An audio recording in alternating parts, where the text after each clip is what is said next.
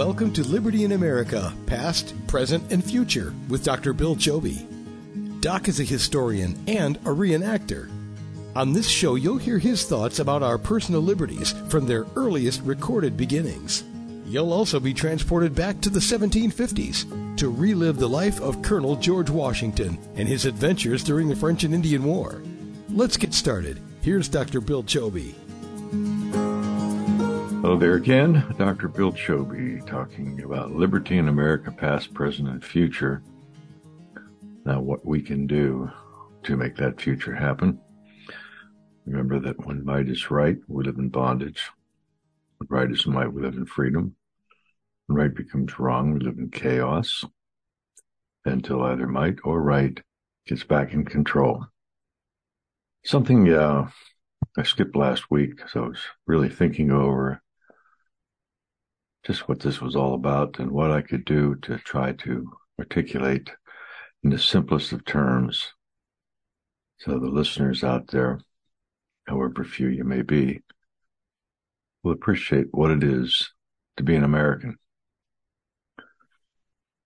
Now, you might think that it's about mom and apple pie and Fourth of July and fireworks. That's not what makes us Americans. You say, well, we're free, but free of what? Last uh, couple sessions, I've been talking about the Bill of Rights, defining and describing and trying to get you to understand what the Bill of Rights means. But it's within the Constitution, specifically in the Bill of Rights and the 14th Amendment, 13th Amendment, and others which uh, specifically make us Americans. We freedom of speech, free exercise of religion, we own guns. We're supposed to be secure in our persons and our homes from the government. Now, all of this in the Bill of Rights is about protecting individuals from the government. And originally it was from the federal government with the Fifth Amendment, requiring due process of law if uh, we were accused of something. You're entitled to speedy trials that are public. where We have a right to face our accusers and uh, bail that was not to be excessive or extreme punishments. Those are all part of what it is to be an American. 14th Amendment gives us equal protection under the law. So the law has to be uniformly applied uh, to be constitutional. But where does that put us today? It's pretty clear that there's a double standard of justice in America if you're radical and you protest in the streets and tear up federal property uh, in the name of racism or of opposing racism, then that's fine. That you just go unpunished, even though millions of dollars worth of taxpayers funded property has been destroyed. But God forbid you go to church during the COVID mess and you can be arrested if some had been for simply going to church. Others have been arrested for even having church outside without wearing a mask, which is really stupid. But probably the safest place to be is on the seashore during COVID because the salt in the air and the breeze and the sand would quickly kill any virus. But you couldn't even do that. So where does all this go? You know, we look in our history, there's a lot of this is just repetition for what happened before. It came to mind to me just during this past week about Abraham Lincoln's uh, speech back in 18, I believe 1858 or so. And he talked about a house divided. Let me give you a little, a couple of little bit of quirks from this. This was before the Illinois Republic State Convention in Springfield, Illinois, June 16, 1858. And he goes on and says, Mr. President and gentlemen of the convention, if we could first know where we are and whether we are attending, we could better judge what to do and how to do it. We are now far into the fifth year since the policy was initiated with the avowed object and confident promise of putting an end to the slavery agitation. Under the operation of that policy, that agitation has not only not ceased, but it has constantly augmented. In my opinion, it will not cease until a crisis has been reached and passed. A house divided unto itself cannot stand. I believe this government cannot endure permanently half slave, half free. I do not expect the union to be dissolved. I do not expect the house to fall, but I do expect to be cease to be divided and will all become one thing or another. Uh, the opponents of slavery will arrest the further spread and place it where the public mind shall rest in the belief that in its course of ultimate extinction, or its advocates will push it towards till it shall become lawful in all the states, old as well as new, north as well as south. Have we no tendency to the latter condition? Let no one who doubts carefully contemplate that now almost complete combination, legal combination, a piece of machinery, so to speak, compounded of the Nebraska Doctrine and the Dred Scott decision. Let him consider not only what work the machinery has adapted to, but also well adapted, and also let him study the history of its construction and trace, if he can, to rather fail, or if he can, trace the evidences of design and concert of action among its chief bosses from the beginning. He goes on to say many of the same things that just change the wording a little bit. You could talk about it today. Do we live in slavery in America? I'd say we do many people who have succumbed to the, the hand of heavy government are enslaved by its policies. One of the commentators called it the federal um, uh, federal slavery, the federal plantation, if you will, to those people who are, depend on the government for their substance, food stamps, housing, you know, the story, the welfare trap. That's slavery. That's slavery. Is there slavery or um, indebted uh, servants, indentured servants in America? Sure. This was outlawed by the amendment to the Constitution forbidding slavery and, and indentured servitude. But yet we have millions of people pouring over the border who essentially are indentured to the, the cartels. That's how they got here. They had to lay out part of their life, sell part of their soul to get to be able to come to a country like this. A house divided cannot stand. So where did all this come from? Well, in my lifetime, I'm 72. I've seen a radical change in the public's perception of what it is to be an American. In the 60s, when the opposition to the Vietnam War became politically correct, thanks to the efforts of Walter Cronkite, who basically said the war was that we were losing it when in fact we were winning it. Well, it set an undertow as long as the uh, as well as with the unpopular draft, and each of us got a number during the draft uh, days. I got my number was 272, so I really wasn't uh, going to get called, although I was in school. And many of my friends had short, lower numbers, and they they were drafted. A lot of people were against that. A lot of uh, uh, military age men moved to to Canada or left the country to Mexico to avoid the draft. The draft is very unpopular, and we really haven't had anything like that since. By the way, but you look at over in Russia, that's how they get their soldiers. They draft them. Incidentally, the way we're moving, it looks like women are going to be drafted next, thanks to all this feminism movement. But that change started when it was blaming everything on the, the administration. And we had a President Johnson, LBJ, who really did a terrible disservice to this country. But he became president because he was from Texas and Kennedy wanted somebody from the Democrat South. And um, he came on as vice president. Of course, then later we found that the CIA were involved with the assassination of John Kennedy. And some people speculate that uh, LBJ had a hand in that. But he was a terrible president. But he knew that if he could hand out money to people, he could get them to vote for him. And if you go on Google And you look this next uh, lineup, I'm going to tell you, and it's not that I'm a racist. I'm just repeating what LBJ said in the 60s regarding welfare. And um, I'll paraphrase, although it's not a direct quote, but you can look it up. He says, uh, LBJ said, and it's recorded, if we give them niggers money, they will vote for us for the next hundred years. End of quote. Yeah, he said that. That's the kind of man he was. He was a racist. And he knew that he handed out money that people would sell their soul or give their soul up to the state. Those are the people that I'm saying today are enslaved. And from that, the Great Society, all the programs of the Great Society respond.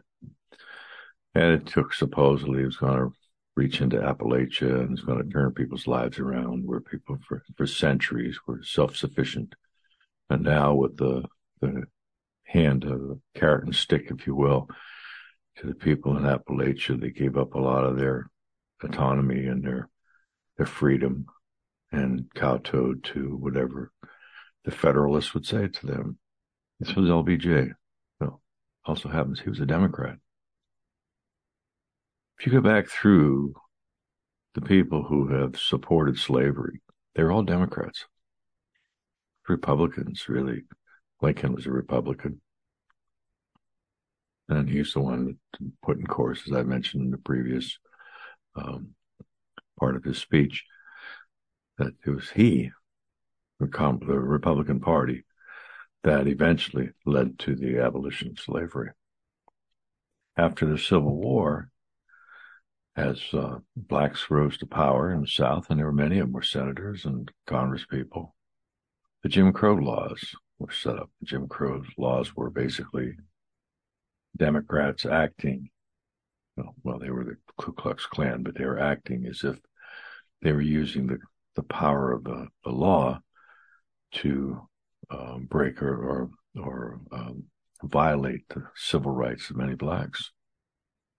When you hear uh, Joe Biden say Jim Crow too, he's referring to today's use of the law to suppress people. Only in this case, he's using the abuse of the laws and his administration against conservative white people and many black, conservative blacks and browns, if you will. I'm not a racist. I'm just telling you as, as I see it so that you can understand what the issues are today. Well, along came Bill Clinton. Now, these are the people that are advocating. Well, Jimmy Carter was in there, but Jimmy Carter was at least had some semblance of of uh, constitutional uh, activity. The next one was Bill Clinton. And Bill Clinton did not win a majority of the votes. He was elected something like 43%. And this was thanks to Ross Perot, who took a lot of conservative votes from George Bush. And we got Bill Clinton. And we know Bill Clinton had a sword past and he had a proclivity for chasing women and that many of his accusers of rape had came forward but the press conveniently looked the other way because he was saying all the right stuff to them.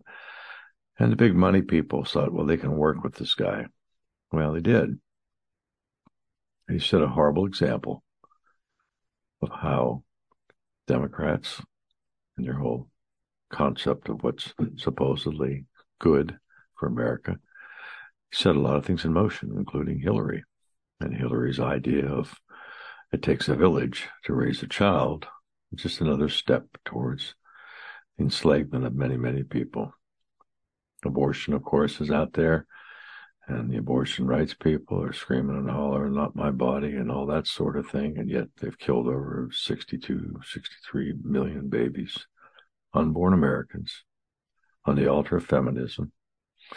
And they, uh, these women will scream to their death that it's somehow fair for them to to kill a, a child within because they were entitled to their privacy under the Fourth Amendment, and we know it's nothing like that at all.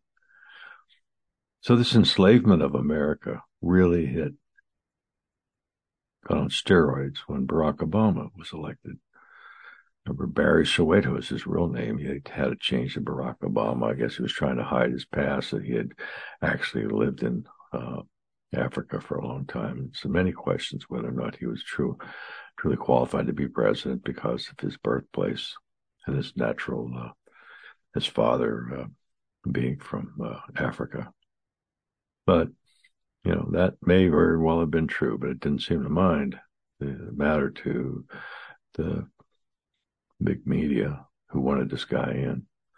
And this was supposedly going to solve all problems of racism in America. But to the contrary, it accelerated racism. Barack Obama was a racist. And more importantly, he was an enslaver when he said he was going to fundamentally change America. He never said how or why or change to what. He was going to have a fundamental transformation of America. And that was some good talking points for an election, but he never said what he was going to do. Well, we look at it today, we can see what he started and what it has become. The entire bureaucracy, the fourth branch of government, which is insulated from being fired or from, in many cases, civil service, you can't do much of anything to the bureaucrats. They're going to be there whether elections come and go. And at the top of those positions are people with a definite agenda in mind to bring on this whole concept of wokeism. Wokeism basically was was a theory or, or a philosophy created by Obama. And the idea is that we become aware or become awakened or awoken, if you will.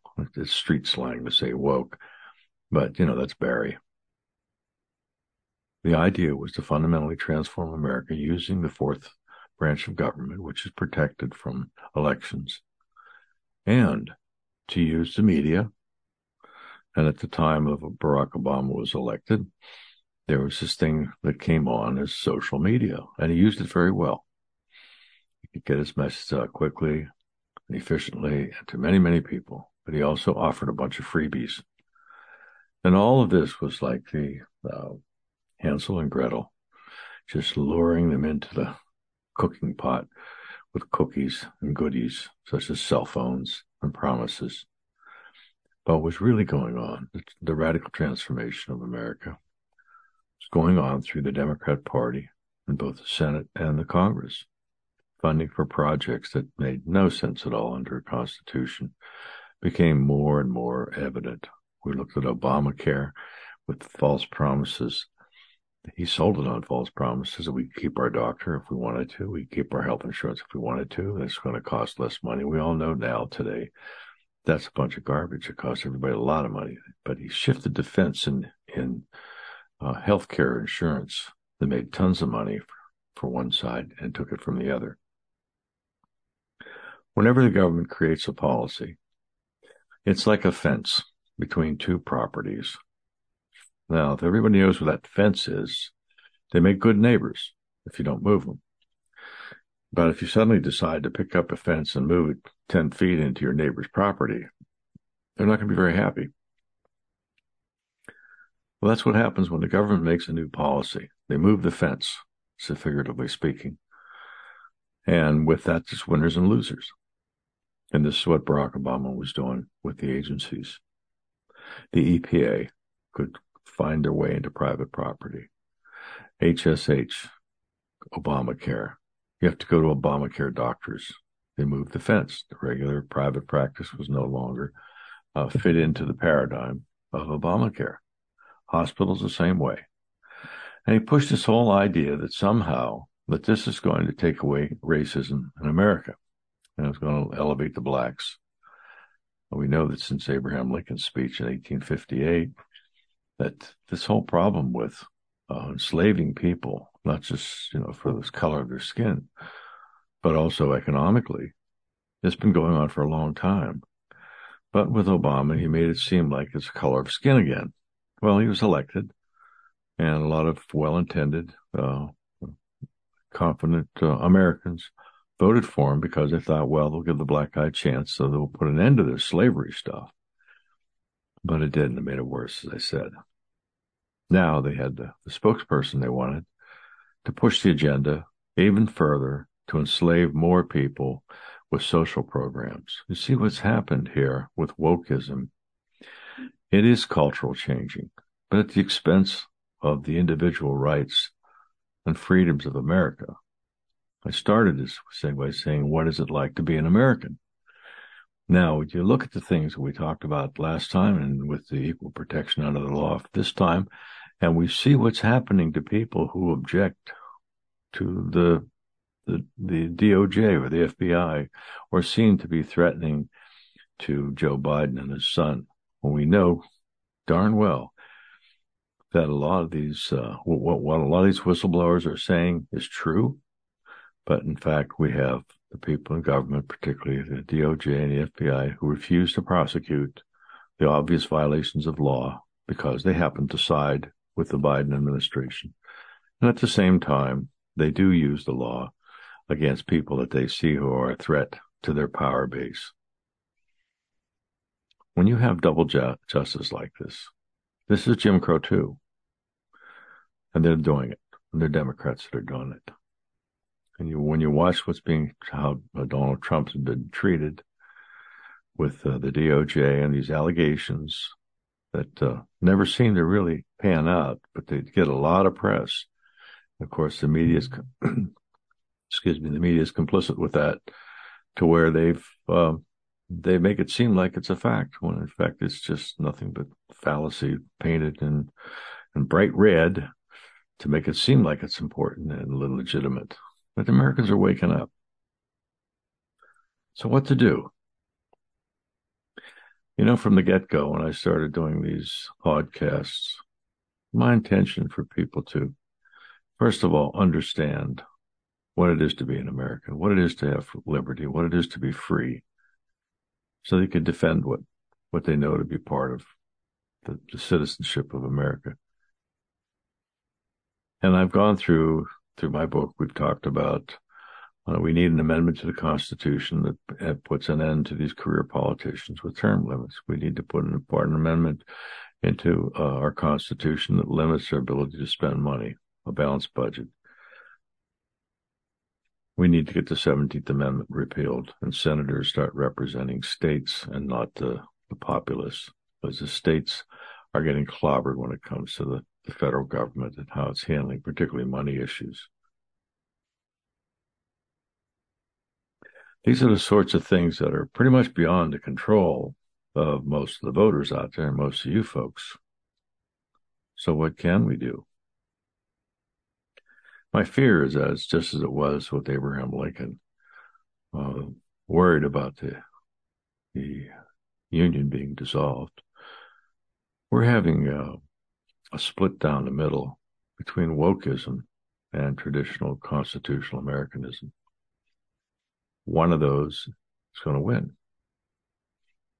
So here we are again. What can we do? The average Joe Sixpack or uh, Nancy Nurse. What can you do? can vote. We can vote and vote. Well, who do we vote for? Who do we vote against? Well, one thing I can tell you Democrats are the cause of our divisions, as they were before the Civil War with slavery. They were the chief proponents of slavery, and Republicans were opposed to it. Republicans today are by and large pro life, Democrats are pro abortion or pro death. Pretty clear. It's pretty clear what we have to do. But I think that one may say that, well, this guy's a good Democrat, like Joe Manchin. A lot of people thought he was a good Democrat. But when push came to shove, he voted with the rest of the party. And that's what annoys me the most that the Democrats don't have the backbone to actually stand up and say something that something's wrong. And uh, that's where it doesn't give us much of any other choice but to simply vote against every Democrat, boycott all of them, top to bottom, dog catch to the president. And we have to do that in a systematic and long term fashion. We literally have to just take down the Democrat Party. They've been the source of all this slavery, this racism, good versus evil, wealthy versus poor, against the civil rights of Americans, pushing wokeism, pushing all this gender nonsense. pushing all this redistribution of wealth, pushing all these policies that allow our foreign adversaries to come and live with us, within us, allowing the borders to be dropped so that we have more and more people who think are coming from Marxist countries who are trying to will bring their ideology with them because they're familiar with it, even though it's wrong. Democrats are the new enslavers. And we have to oppose them. So, if anything, out of all that I've been saying, and you probably get probably get tired listening to me by now, just tell your your friends, tell everybody, if you love this country, you must boycott all Democrats. And when we take them down, because the power of the people is in the people, we the people have the power to do this. And when we take them down, then we go and we turn to the Republicans, the RINOs, and say, You're next. If we don't do this with ballots, my greatest fear is that it'll become with bullets. And I never want to see that happen in this country. I'm never advocating that. But I also like to say to the liberals out there who might be listening in, the Republicans or the, the conservatives have all the ammo. They have all the guns. It would be foolish to let it get to that point. If the uh, conservative, the few conservatives that are within the Democrat Party would simply stand up and start objecting to this, they could turn their party around. But they're fearful. They're promised so many things, money and things like that for campaigns. So we have no other choice. We need to take down the entire Democrat Party with ballots every time you vote. No Democrats. Just do it year after year after year after year. We'll take them down. And out of this, there will emerge a new version of liberty, just like you had Lincoln talking about that after the Civil War. We have to do this because it's an existential threat to our country, to our constitutional republic, to allow a double standard of justice to prevail. We have to face it. Well, I've been a little long winded tonight. Um, I hope you get something out of this.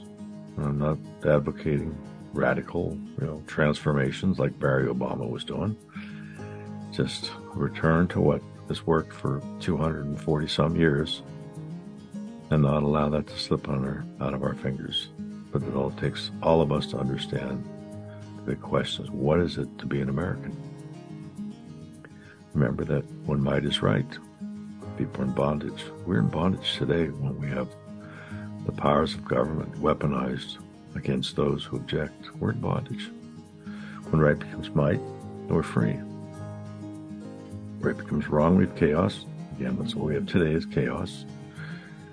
And until either right or might is back in control.